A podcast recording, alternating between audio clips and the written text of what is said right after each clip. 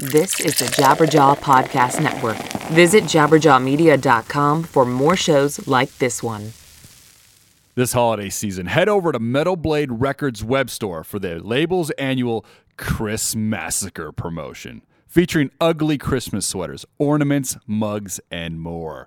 New Metal Blade merchandise is also available, along with shirts and exclusive editions from an array of artists. Get your holiday shopping done now at metalbladestore.com. Once again, metalbladestore.com.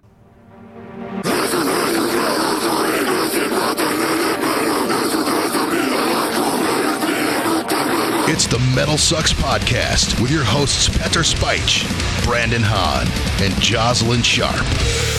Metal Sucks Podcast. Hello, friends out there. This is I, your host, Petter Spych. I am always joined by my right hand man. What's his name? Hey, my name is Brandon Hahn. Hello. And you can follow me on the social media garbage uh, at Mr. Hahn Comedy.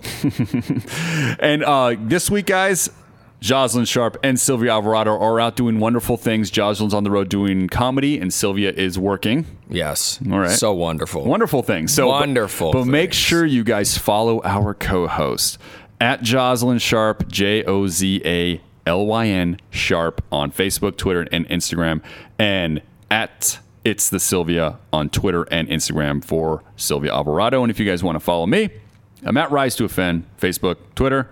Rise to Offend official on Instagram. This week, guys, it's the it's it's the time of year. Everybody starts spouting out opinions. What's on your list? What's on my list? What's on our list? So this is our best of episode. We're breaking it down in two parts because uh, they're going to be long ones because we got a, a decent amount of interviews to join with them. But all four of us sat down. All four of us compiled the list. All four of us threw away most of my list, and we came together, if we may, as one. Now, did Hellyeah Stampede make the list? First off, Hellyeah's record this year, Welcome Home, did not make the list. R.I.P. Vinny. Right. Because it, it's still Hellyeah and it's not that good. But you know. I don't think so. I nah, liked it's all right. Yeah, I liked it, but it's not best of material.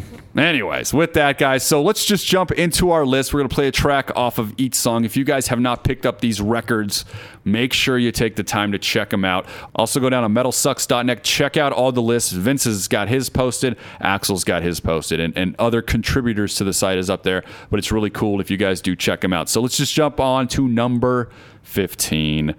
Our number 15 album is going to be the new one from Jinjer, Macro. Now, this record, I don't know, man. It's, it's hard to describe this band. I, I heard people say that they, they kind of sound like Periphery mixed with Lamb of God, mixed with like Gwen Stefani from No Doubt. And that's a good assessment of what you're getting here. But all I know is that each song on the record is killer. And they're a fantastic live band. So, number 15 on our list is the latest from Jinjer. This is a song off that record, Macro. This is On the Top.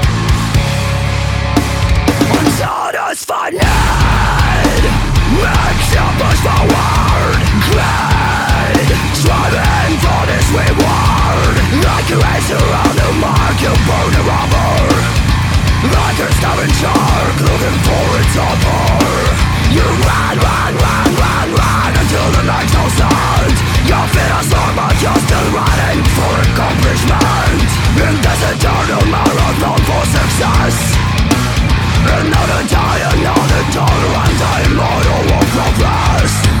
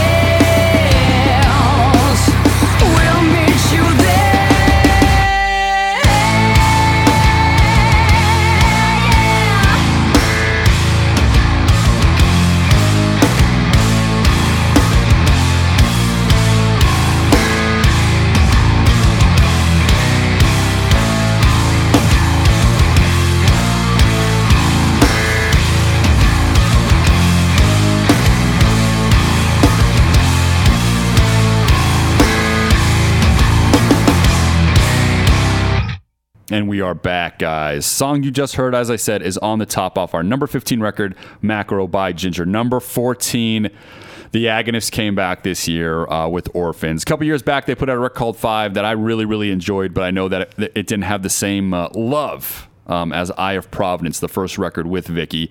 But Orphans came back this year, and um, every song, again, just on point, does exactly what we expected. It's the agonist that I really, really, really get excited about. With that, guys, that's going to be our number 14 records, the agonist Orphans. And let's jump in. I got to sit down and talk a little bit with Vicky from the agonist. So here's our interview. Everybody, what's going on? It's Petter, Metal Sucks Podcast. On the phone, I have Vicky from the agonist. We are here to talk about one of our favorite records of the year. Orphans. Now, Vicky, let's uh, let's go back a few years. I always like to go back a little bit. Now, five that was the record you did before Orphans and it was a concept record. Um, what did you learn from that album when going into Orphans? So the deal with Five was that um, the band felt a little bit of a need to go in a different direction, to like experiment, and not only musically, but in how we recorded the album. It was the first time that we went outside of Montreal and worked with a new producer. Um, so I think not so much for myself because it was only my second album with the band, but it was their fifth one. They kind of felt this need to explore different territories and and and such. So um, that happened, and then there were some really good elements from there, but then there were also some elements that weren't also you know true to us. So when it came time for Orphans, I think everyone just kind of felt this need to go back to what feels comfortable and, you know, easy to write. And we worked with uh, Chris Donaldson again, which has been our, our longtime producer. So I think what happened with Orphans is we, we took a mix of, you know, comfort and um, e- what what's true to our identity, I guess, but then introduced some of the newer elements that we had been exploring on, you know, with Five and Eye of Providence also, and just created this this album that I feel is 100% what the band should sound like. One of the songs that I thought was a little bit uh, newer for me as a listener was a song Mr. Cold. Can you tell me a little bit about that track? Yeah, so what happens is Danny is um, who's the main songwriter in the band. He writes songs, you know, like in Vertigo, as One We Survive, which are very typical the Agonist sounding, you know. But he also has this like great love, I guess, for for rock music, like 70s style, or just, you know, toned down, not so angry type uh, riffs. And there's always a part in every album where he he kind of explores into that and i think mr cold was that song for this album and as soon as i heard it um, obviously it has you know some very heavy parts too but when i heard the more rock and roll vibe parts and sort of ambient sounds in in the guitar tone i felt like a bit spooked um, so i got inspired to write about ghost stories and how they affect us in, in life, you know, uh, just supernatural in general. And I feel like it does give that, especially with the vocals and the lyrics now, it just gives that very eerie vibe, this sort of unsettling feeling a bit. But then it also releases when the chorus hits you and you're like, ah, I can breathe again, sort of. Um, but that's just the vibe I get from it. You know, everyone else might have anyone could have their own experience, you know. Absolutely. No, I, I thought it was more of like the rock and roll type of track on there. That's why it kind of stood out, and it was right in the middle of the record. So I think it works really well with the entire album. Um, I do like the the ghost vibe that you were telling me about right now. Are you into supernatural things? Is that something that you do pay attention to? Yes, yes, I am. I'm a firm believer of a bunch of things. You know, I have, um, you know, I think there's a lot of things that that we don't understand, or, um, you know, I have dogs, like I said, and sometimes my dogs pick up on the weirdest things, and I'm like, what's going on? You know, like there's nothing there, and um, obviously, you know, with television and all that, making it very popular. Um, it's a whole different side to it, but I, I am very captivated by you know ghost sightings and, and just supernatural things in general. Have you ever had a, a personal experience where you might have cited or cited? I don't know if that's a word. where you might have seen something that you're like, I might have seen something supernatural. Uh, yeah, when I was younger, um, and I also feel like there's a reason most people as children, you know, kind of have these weird experiences. Um, so, but at the same time, I can't, you know, be 100% sure. What makes it a little bit more solid for me is that a lot of my family, like my parents and grandparents, have a lot of stories and they grew up in, in the countryside. And when you hear like sort of the same story from different people that don't know each other sometimes you're like okay it can't be you know coincidence and i feel like it is more of a um, a rural thing rather than an urban thing like it's not also co- coincidence that a lot of these things happen out in the middle of nowhere small towns and and such so um yeah i've just had a lot of stories from close family and friends that make it just all too too true to deny you know No, I'm a believer in, in everything that people tell me I'm not supposed to believe. I, I like living my life that way. This, it's just because Awesome. there's something very, um, I don't know, man. I like the unexplained, I guess, more or less. I'd rather want to live in a belief system where I can't explain something than everything making sense. Because I think that is almost like a direct cynicism that will make me not enjoy life. I don't know. It's, it's hard to explain. But Absolutely. I mean, yeah, yeah. No, I was just gonna say that goes so far beyond the supernatural too. That in general, there's this curiosity that feeds people, and motivates them and like if everything was just you know um, black or white and made total sense i think we wouldn't be motivated to create or to go out and explore or anything you know life would be boring Yeah, I completely agree. I want to believe, my, like my belief system. I always tell people is like reincarnation is what I hope happens for sure. And then whenever mm-hmm. people ask me what would you want to be reincarnated into, I used to say dog, but I've changed it the last few years. Now I want to be a seagull. Okay. oh Let me tell you why. You live on the beach and you get to fly, right? It seems like the best life. And I don't know if a lot of seagulls get killed. I think they get to just live in their peaceful little place. So that's that's where, Right. that's where I'm at. What would you if if reincarnation was a belief system that you were okay with? What would you want to come back into this wonderful land as? oh, man like if i weren't another human Mm, yeah. let's say. Um, man, that's a hard question. I mean, like, yeah, like you said, dog seems to be the obvious choice um, for a lot of people, but I feel like I would rather be a wild animal. So probably like I'd take a wolf over a dog, I guess. Because there's this thing about humans that they can't really survive in the wild, or s- some humans can, but it's extremely difficult, you know? And you're fighting a lot of things to just say, like, hey, I'm going to go live in the middle of nowhere and, and, you know, be a caveman or whatever.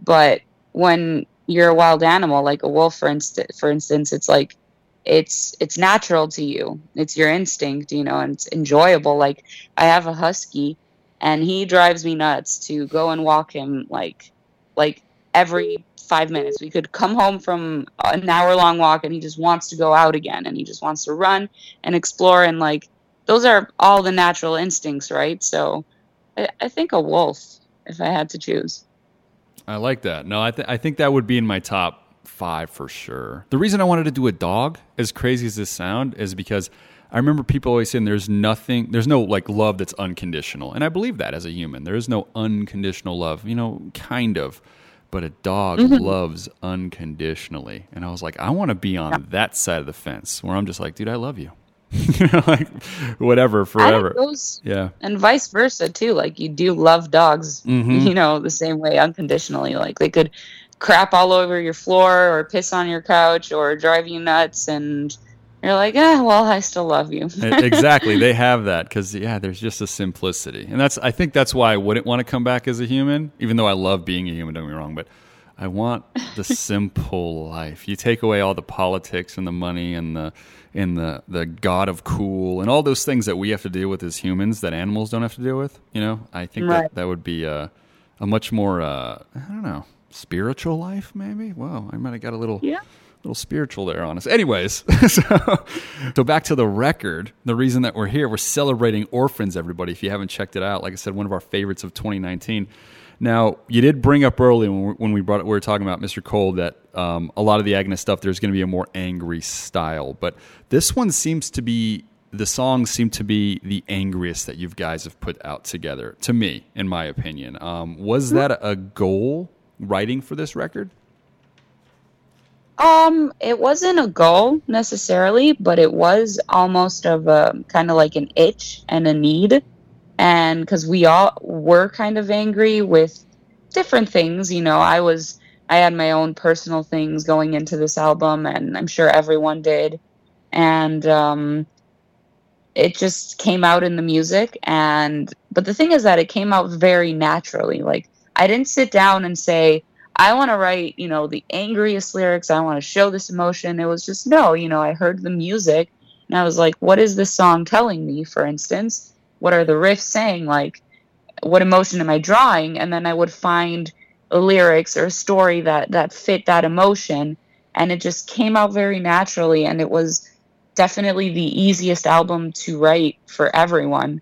So I that's that further strengthens like my initial argument that it's it's the quintessential, I guess, agonist album.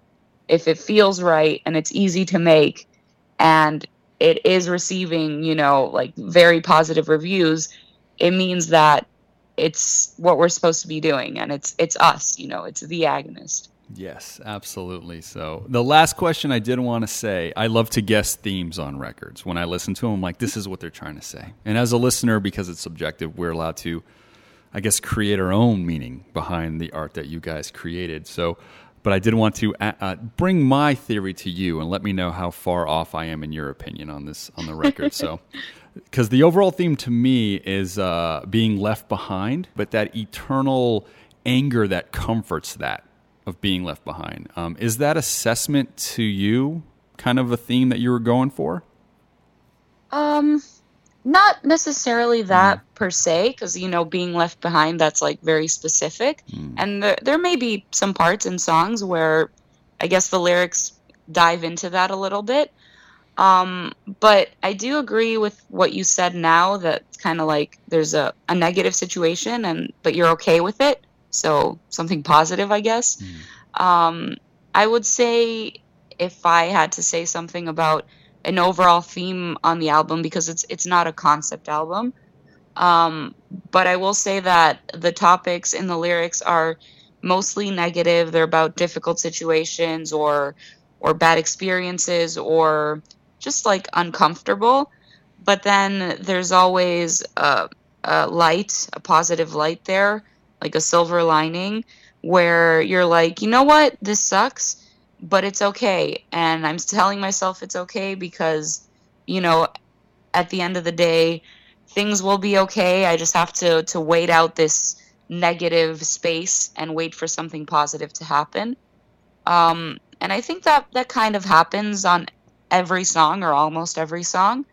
And I think it's really important because that is how life is, you know? Like no one has it easy all the time. You go through through different phases in your life. Or like one moment you're at the bottom and a month later you're at the top. So I think it's just important to know that at the end of the day it's going to be okay, but it's also important to be able to talk about these different difficult situations and ac learn to embrace them, I guess. And I think that that's how you can identify with with listeners and people all over the world and um, like you said, at the end of the day, it's also very subjective. You know, I may write something thinking of one particular experience, but then I can always see how it translates in many different ways. And I think that that's the beauty of lyrics and music, too, that you can reach so many people through doing that, you know. Absolutely. And the meaning changes with time for a lot of people, which I, I, I love about music. Like 10 years later, you're like, that lyric meant this, but now it means this. And it is, uh, Yeah. it is what is the glorious thing of such an art form like music, I think, is that it, it is absolutely subjective. And the record, like you said, lyrically, it's so relatable to so many things as being a human. Thank you so much. Like, I had no idea um, that we were in your top list, and it's absolutely amazing. And the feedback has been amazing so far. Um, I just hope we can continue on that path and, you know, Yeah, for bring sure. many more like this. Excellent. So, with that, Vicky, thank you so much for calling in to the Metal Sucks podcast. Absolutely. Thank you for having me. It's my pleasure.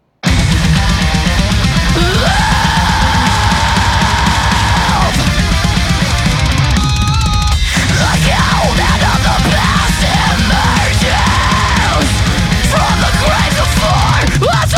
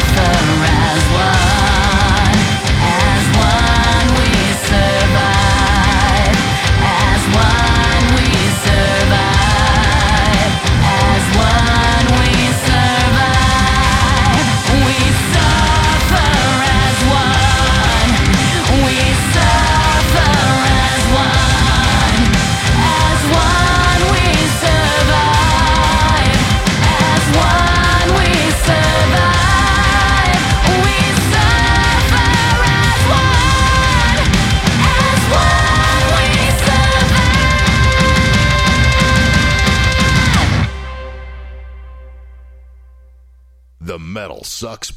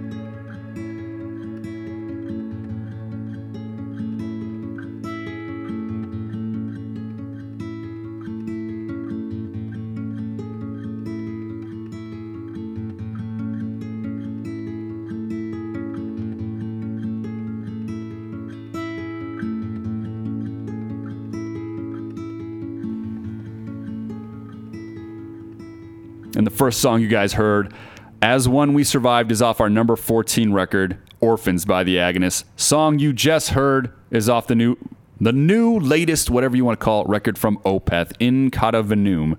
Now that track is called Universal Truth, and now I am one that has not been totally on board with the Opeth changing of the sound as they did four or five records ago.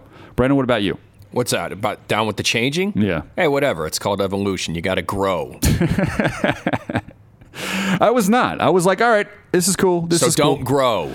No, he no. hates it when you grow. This this is cool. I just missed the death metal, you know, about it. And then this last record, I think that there was so much. I don't know. It kind of like hit me, and I'm like, wow, I, I have to go revisit the other ones. But yeah, in Cauda Venenum But hey, it made the top 15. of ours, yeah, everybody liked it. In So it might not be as as you might, you might not like it like you like the other stuff, but No, still I- made I the top do. 15. I so do. you like it as much, even though it sounds Oh different. Oh shit, I can't say. I mm, like If, it. but let, us just say I like it a lot. Let's say past Opeth meets current Opeth in a fight. Who wins? past Opeth. Okay. Okay, everybody knows that though. Everybody, everybody knows that. Everybody knows that. Everybody knows that. So, anyways, but uh, this record, it's it's sold me. Now I'm uh, really excited about where they're going to go. So let's jump into our number 12 record of the year. I know it made a couple of guys on MetalSucks.net list. I, I think it was Axl's, but he described it as the the best cinematic metal band, and that's the perfect way to describe Cult of Luna, their newest record, A Dawn Fear. Guys, here's a track off that one. This one is called Lay Your Head to Rest.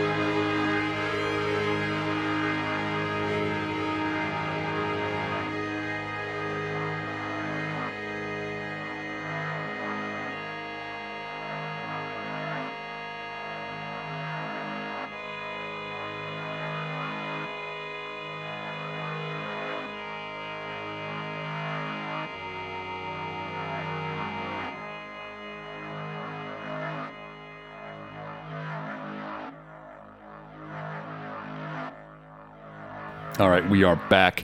Number 11 on our list is from Ray Alder of Fates Warning. He put out a solo record, his first one uh, this year, and that record's called What Water Wants. And it to- totally blew me away because my expectations for it was much more progressive, much more this. But what I wanted was a, a real strong and and challenging vocal record, and he gave it that in spades, dude. So, number 11 on our list by Ray Alder, What Water Wants, guys. Got to talk to Ray. Check out our interview right here. Everybody, what's going on? It's Petter and the Metal Sucks podcast. On the phone, I have Ray Alder.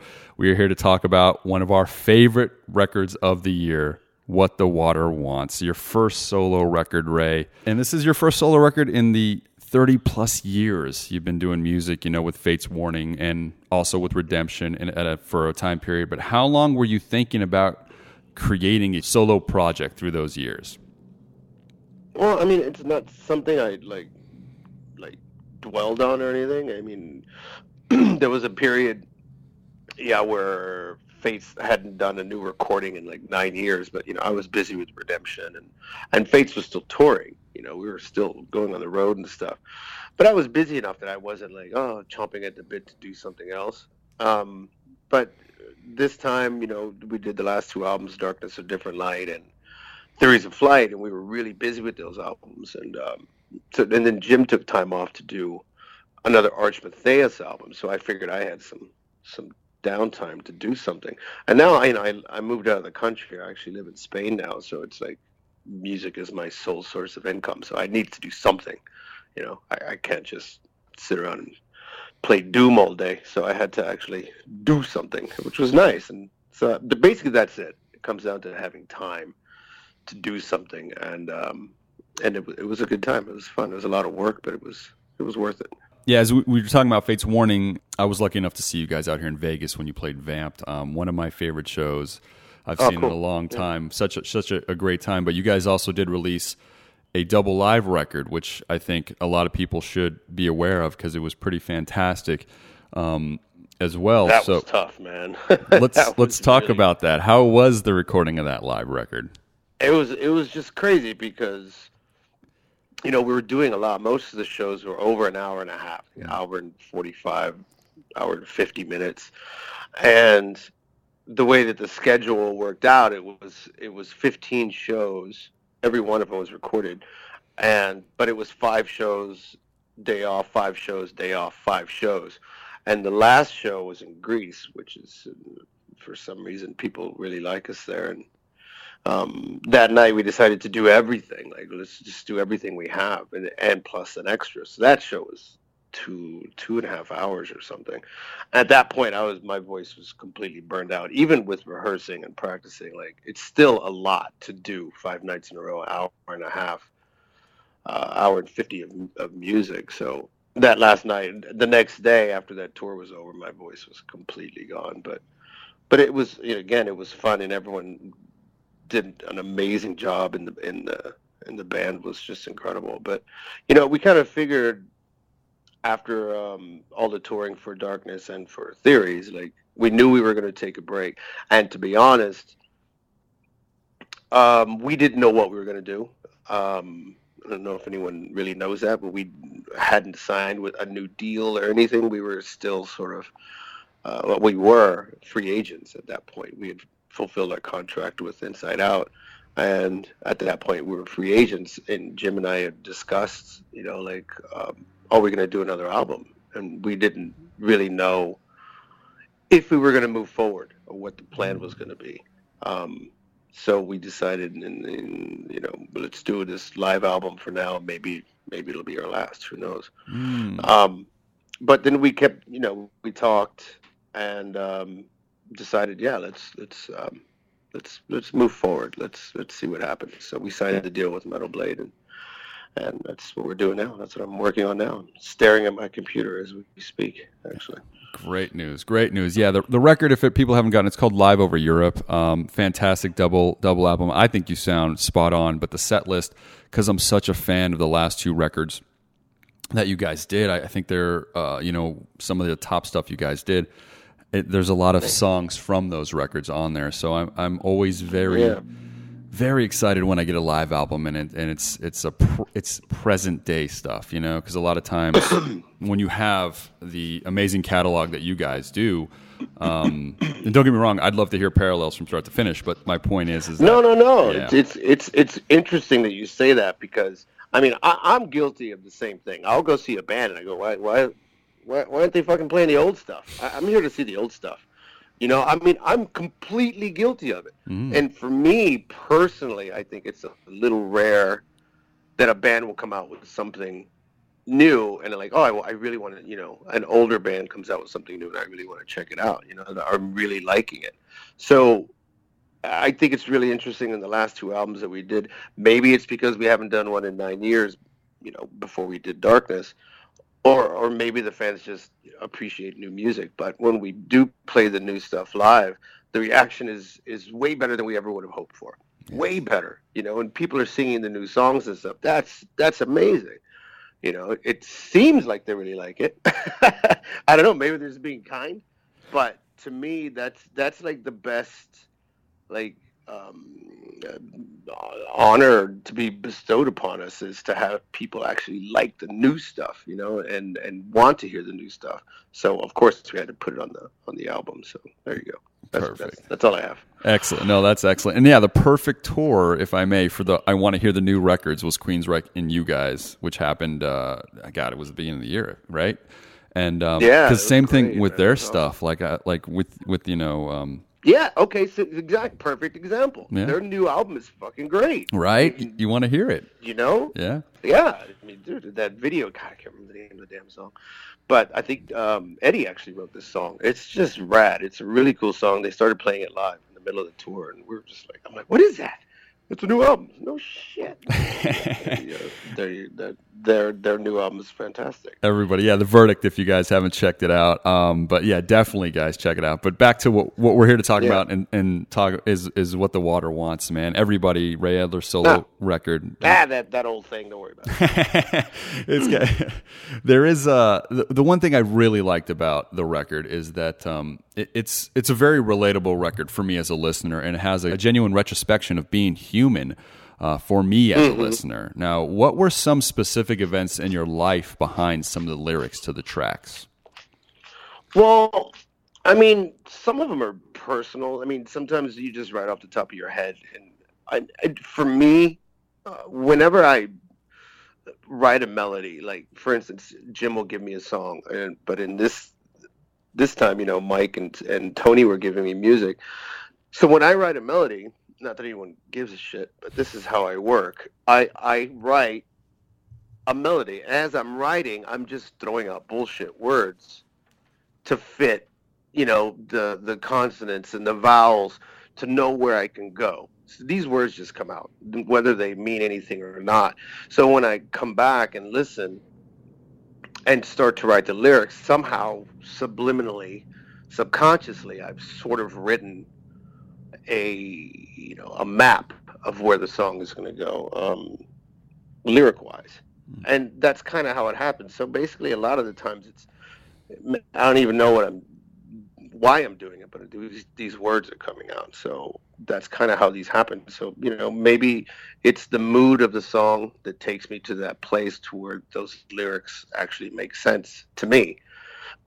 so it's it's not like um, I sit down and go, okay, this song's going to be about you know the dog I had when I was nine, or you know, it, it just it's just sort of a subconscious thing for me. It really is. It's really weird, I know, but uh, I actually know someone else that does that too. It's pretty famous, but I won't say who. anyway, melody though is is the key though to the the vocal structure of the song and for us as as listeners so i do like that approach so has there i mean you have you run into words that you're like i can't fit this at all so you just kind of throw it out because the melody is more important yeah, absolutely. I mean, there's like, for for instance, E's singing a big E, a high E, we uh, need, or something like that. You know, that just I have to change a word so that it will fit to an I or an O or an A or something. You know what I mean? Mhm. So yeah, that definitely affects where the lyrics come from, and it's it's a process for me. Like it's a really such a pain in the ass. Ask ask my wife. She she hates me when I'm writing lyrics because I'm moody and I'm you know I'm just like God, I just don't know where to go with this. And is it too literal? Is it too vague? You know, that's that's the process for me. It's, to me, lyric writing is the hardest thing in the world musically. That's just it's just the most difficult thing for me.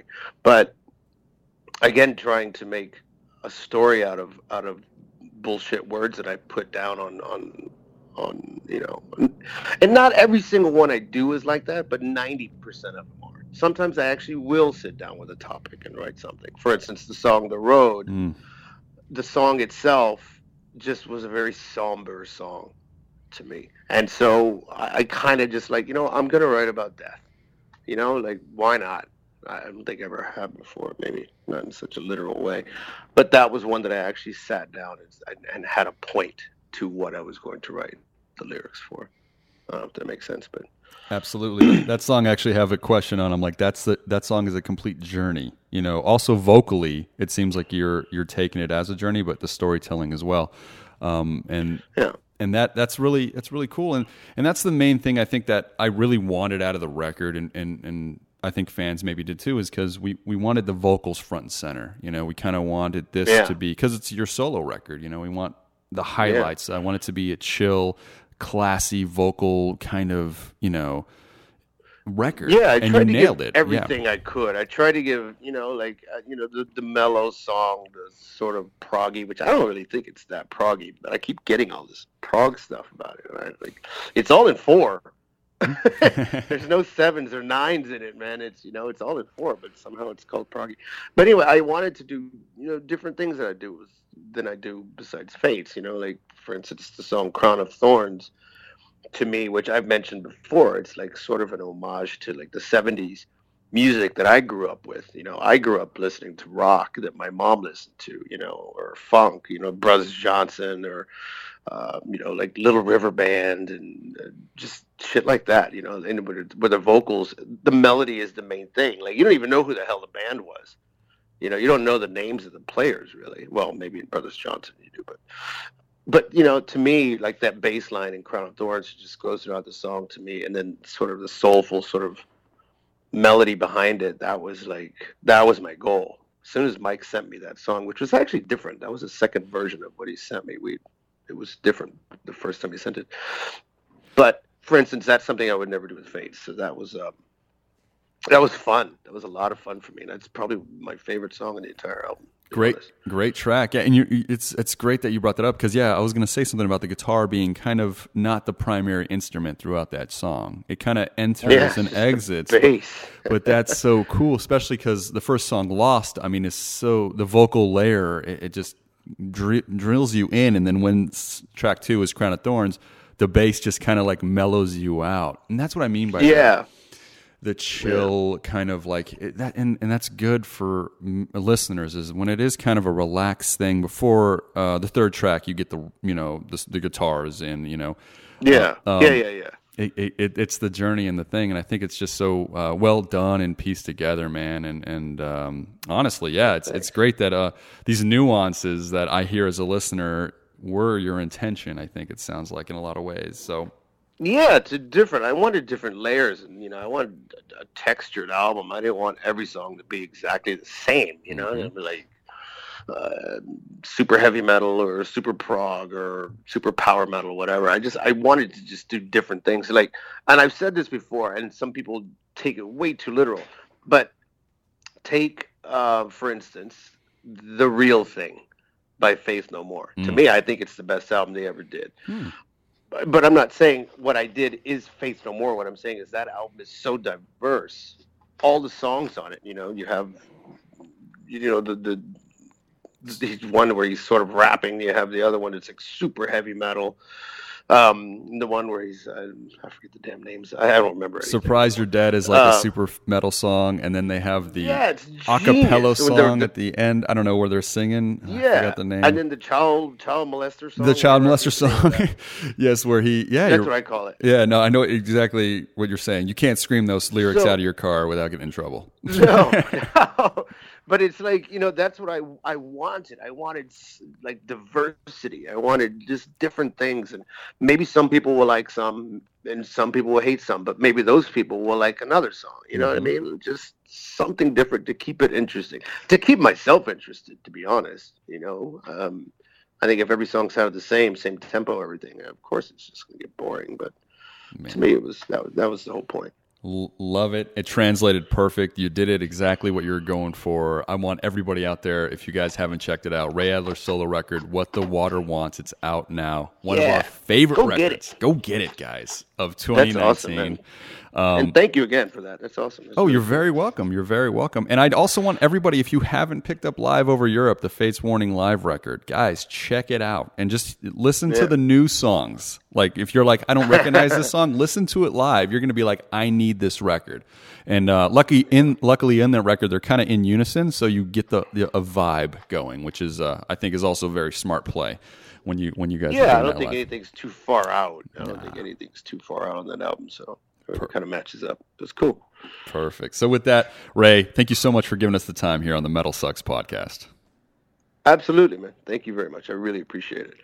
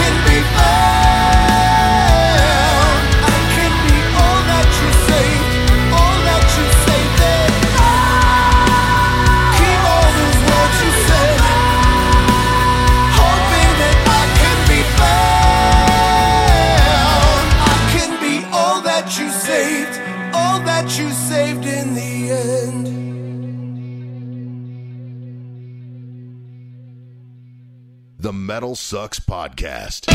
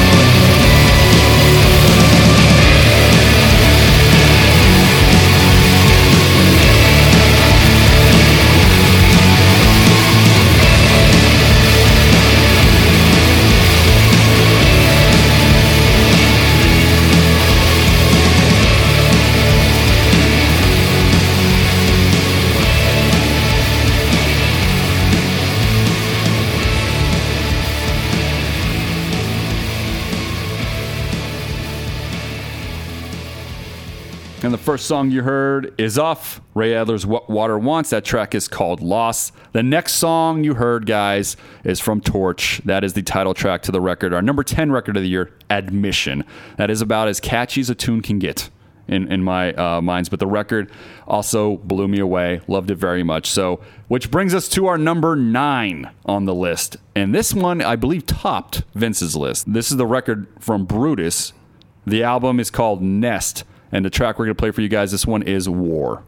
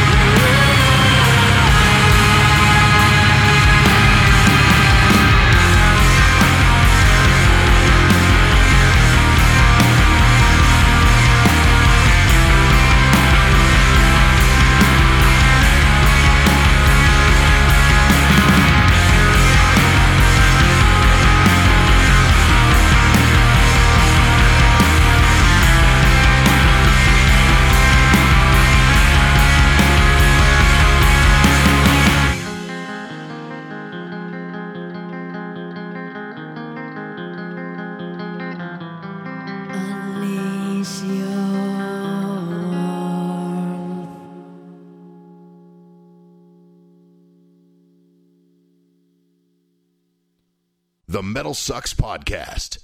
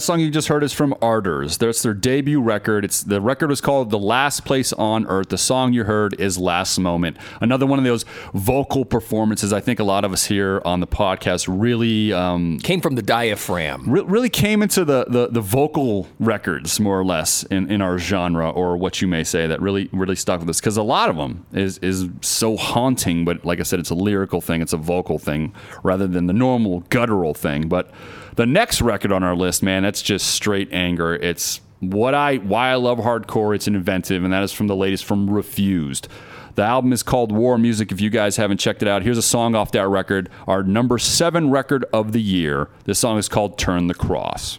Turn the cross, upside down.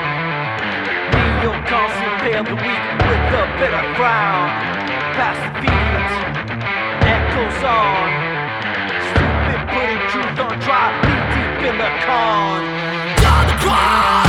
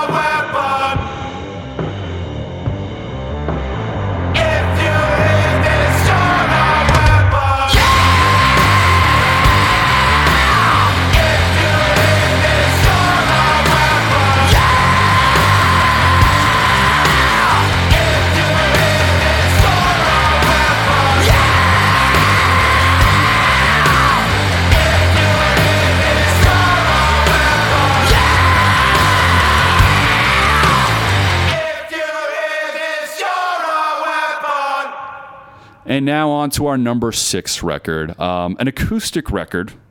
So I, I know people might be like, wait a second, it's not metal. It's from Chelsea Wolfe. It's Birth of Violence. Um, and like I said before, we very much are into the haunting things. We think that is very much speaks to our genre in a lot of ways. This record to me, I don't know, it just was one of the most genuine, one of the most easy listening records, but also like really dark and really dynamic. So um, Which for an acoustic record, it's it's a challenge. pretty much on its own. It's a challenge, yeah. So she she did a fantastic job, guys. So I got to chat with Chelsea. Let's jump into our interview right here. Chelsea Wolfe. Everybody, what's going on? It's Petter with the Metal Sucks podcast. On the phone, I have Chelsea Wolfe. We are here to talk about one of our favorite albums of the year, Birth of Violence. Now, Chelsea, uh, touring your 2017 record, Hiss Spun, had a big effect on the outcome of Birth of Violence. Tell us a little bit about that journey.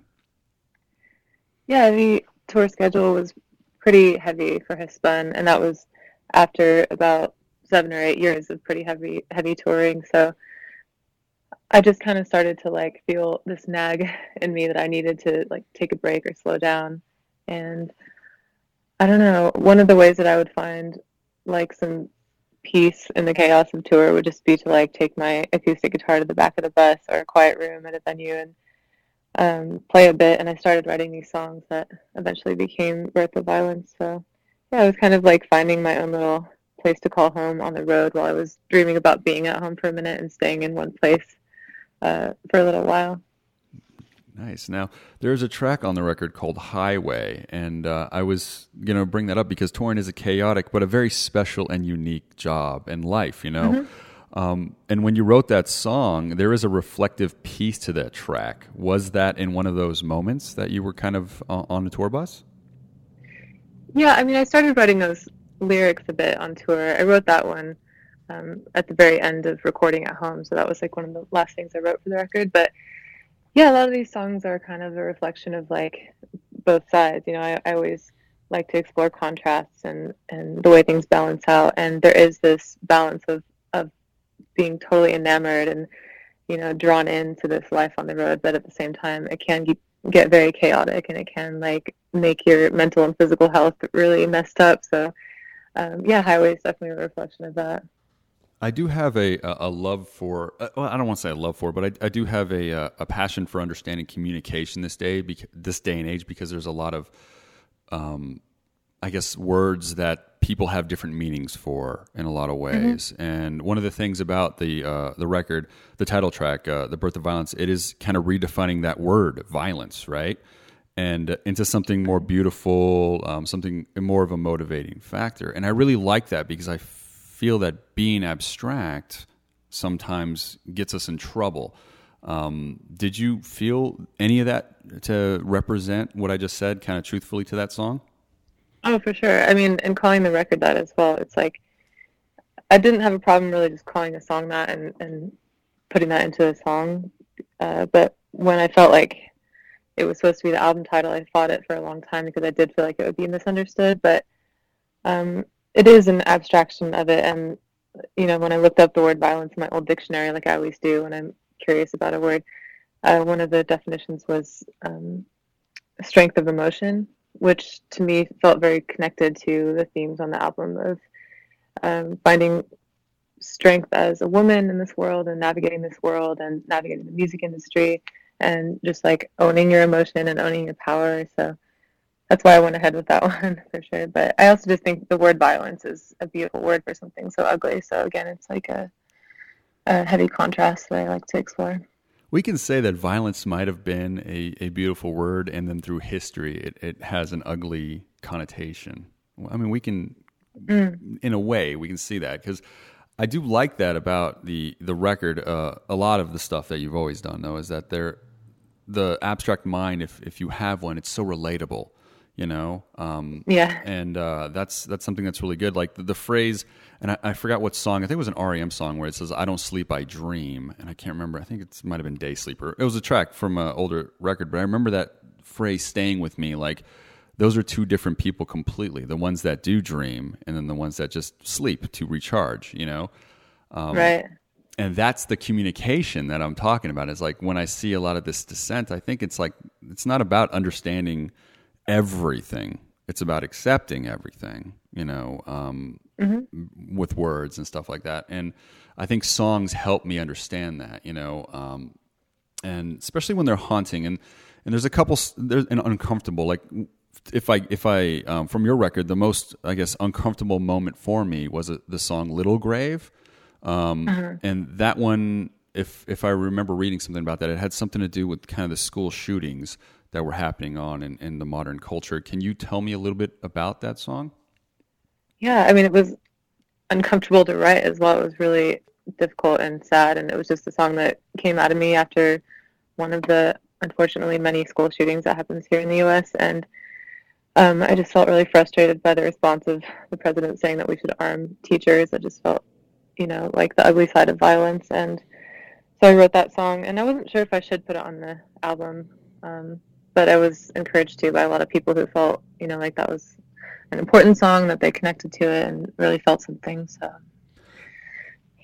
It was because these things are helpless, and then when we hear a voice, you know, like uh, sing words like that, it is it, it kind of it brings a peace to something, you know, and to address it's difficult, and I do understand that hesitance, but I feel like if I've always been one of those people where it's like if you're genuine, it should be said, you know, and whatever Yeah. thoughts or whatever words or whatever songs, um, and that's Right. something that's you know been very active i think with with a lot of your songs and a lot of us fans of, of your stuff um, my favorite tr- uh, track though if i may on the record and everybody once again birth of violence if you guys haven't picked it up yet one of our favorites of the year. years make sure you hear this record guys um, my favorite track is uh, the track deranged for rock and roll um, lyrically in part it was inspired by a conversation you had with a mystic um, and uh, it was something. Can you uh, tell us a little bit about that, and then I'll follow up with the other part of the question.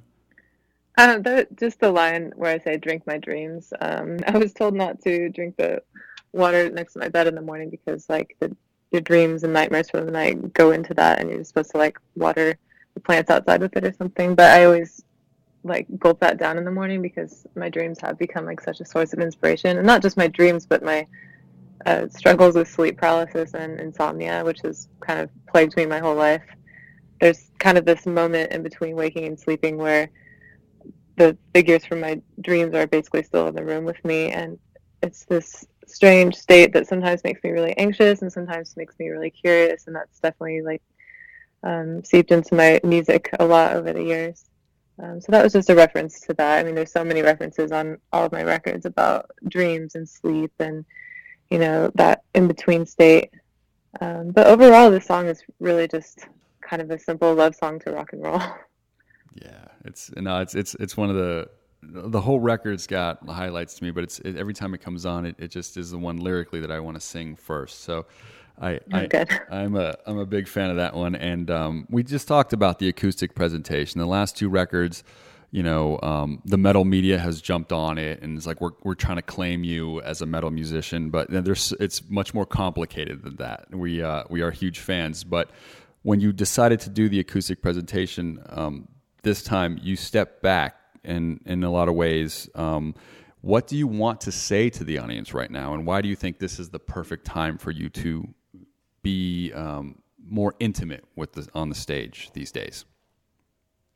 Well, if I'm honest, when I was writing this, I don't think I was really thinking about the audience. Um, it was more that I, like I said, I needed to really take a step back, and I really needed to take some time off from being in constant motion. So I started saying no to things, and you know, made the commitment to spend most of this year off the road. And it was weird and difficult at first, and took some getting used to. But then it was like a really good time for me to like get into some rituals and habits that I hadn't been able to before, and to just like just take better care of myself mentally and physically and um, spiritually, and just so I put a lot of that into the album, even though it was just kind of at the beginning of that, because I mean, I, a lot of it was already written, um, and then I kind of finished at the beginning of this year, but I still think that what I've been going through this year is really a reflection of this album. So I don't know. I mean, I think it's it's about coming back to myself. It's about finding a place called home and a place to call home, uh, wherever that may be. And it's also, I mean, it's about so many things. But again, you know, again, it's about like navigating the world as a woman and feeling more comfortable as a woman, because that wasn't always the case for me. Um, I didn't ever identify with like a typical traditional sense of femininity, so I kind of had to find my own. And I've definitely explored that on Hiss Spun and on this album you know, being a woman in my 30s now, like I just feel a lot more connected to that, and I've been writing about that a lot. Um, yeah, I don't know.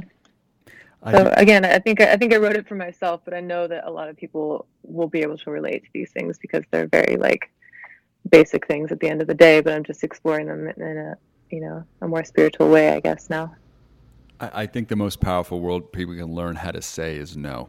I, the, the quicker you learn that, the better. Yeah, I'm still learning that. Uh, trust me, I think we all are. I think we all are. Like, um, Mm-hmm. and then eventually you're so comfortable with it that you just stay inside yourself and you don't see the rest of the world, right? And it's it's it's kind of a it's a tricky It's a tricky thing. Oh, thing. yeah. Yeah. So, and that is something we, we are very isolated, I think, on purpose to Mm-hmm. find peace. Do you think that's a healthy thing, or do you think that's um, kind of going to be a hurtful thing in generations to come? Oh man, that's a big thing to comment on. Mm. I just I think, you know, each person has their own way of navigating that. I'm I've I've kind of always been a loner and like a hermit, so it, it works for me as an artist to go out on the road and like experience a lot of people and you know, shows and places different places and then come back to where I live like in the mountains, which is really quiet and small population and, and I just get to focus on writing and processing everything and putting it into more songs. Um but I don't think that that would work for everyone. You know, some people think I'm super weird for living out in the middle of nowhere and like can't imagine coming home from tour to this total quiet. Um, but I don't know. Yeah, I mean, I'm really excited to to bring these songs on the road. I think it's going to be like really scary and uh, uncomfortable for the first few shows, but it's like I know that, and I know that I'll get past that, and then I'll like ease into it. But yeah. Are you going to play a lot of the new record, um, or is it going to be kind of a mix? I'm definitely going to play a lot of the new record, but there's going to be a lot of older songs as well, like some reinterpretations. Um, I'll have a little bit of accompaniment, but it's going to be really stripped back and really different from anything I've done before. So. Nice. It's, it's super exciting. It's yeah, it's going to be great. And I do I I feel like you know the living situation that you may have because you do tour. I think that's perfect. I live in a city. I live in Las Vegas. When we go Mm-hmm. travel, we go to small cities, and we're like, let's just go to a small town that's got 500 people and spend a week there. That's like it's just the contrast, you know. And then eventually, when I'm older, older, I want to flip flop that. I want to go live in a small city and visit, you know, the city. But- Visit the big city, yeah, yeah, sure. but the understanding of um, I don't know silence. I don't know. It's it's just something that it's just different in a place when you know you're not surrounded, you know, all the time around everything. So the word beautiful keeps coming back to the conversation, but also to the record, and it is a beautiful record. The acoustic performances that you're going to jump uh, out and do is going to be special. Um, I really hope the fans Yeah. respect it and you know act accordingly. That's the one thing I've seen at some acoustic shows where I get upset about. I'm sure you have too. It's like, dude, you know, like, you know, you, you get. Yeah, I feel Go ahead. I feel I feel like I have a really amazing um, audience who Mm-hmm. is typically pretty like respectful in that way. But yeah, I've experienced that at my shows and at other people's shows, and it's frustrating. But you learn to just kind of like try to soar above it, you know. Exactly. Yeah. Just ignore them. That's the way it is. I always say that to my friends. I'm like, if you write, you invite, and you don't invite good stuff. You invite trouble. So let's just calm down on the on the posting or anything like that when someone says something ignorant. Walking away from ignorance. Oh yeah, it's hard, man. It's hard, but uh, it's uh, it's definitely a necessary lesson. So, with that, Chelsea, man, huge fan for such a long time. So excited to get to play a track off the record on on our best of show and talk about it. And I really hope everybody checks dates and sees um, wherever you're touring. I know you said you're not going to tour as much, maybe on this cycle currently planned, but these acoustic shows, guys, do not miss them. So make sure to do that. So. With that, Chelsea, I want to thank you so much for calling into the Metal Sucks podcast. Yeah, thanks for having me. Thanks for the support of the album too.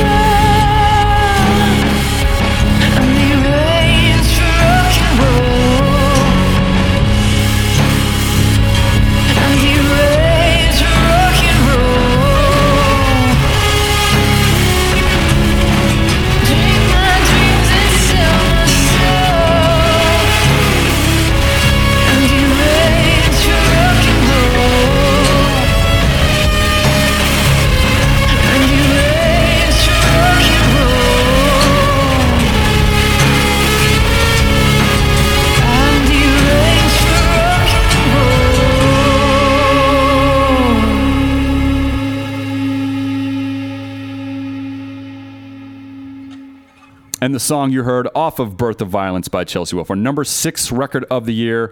That song is called Deranged for Rock and Roll. And with that, guys, that is part one of two. Next week, we're going to do our top five for you guys. We're gonna be back up in your guts. Well, I'm sorry. Wait, no. I mean, consensually, consensually. That oh, oh, oh that was a sexual reference. I thought you were punching someone. Okay. Punching- No, no, well, I get mean, it. You could be punching someone. No, I get it. You could be punching someone like Riki-Oh style. I know.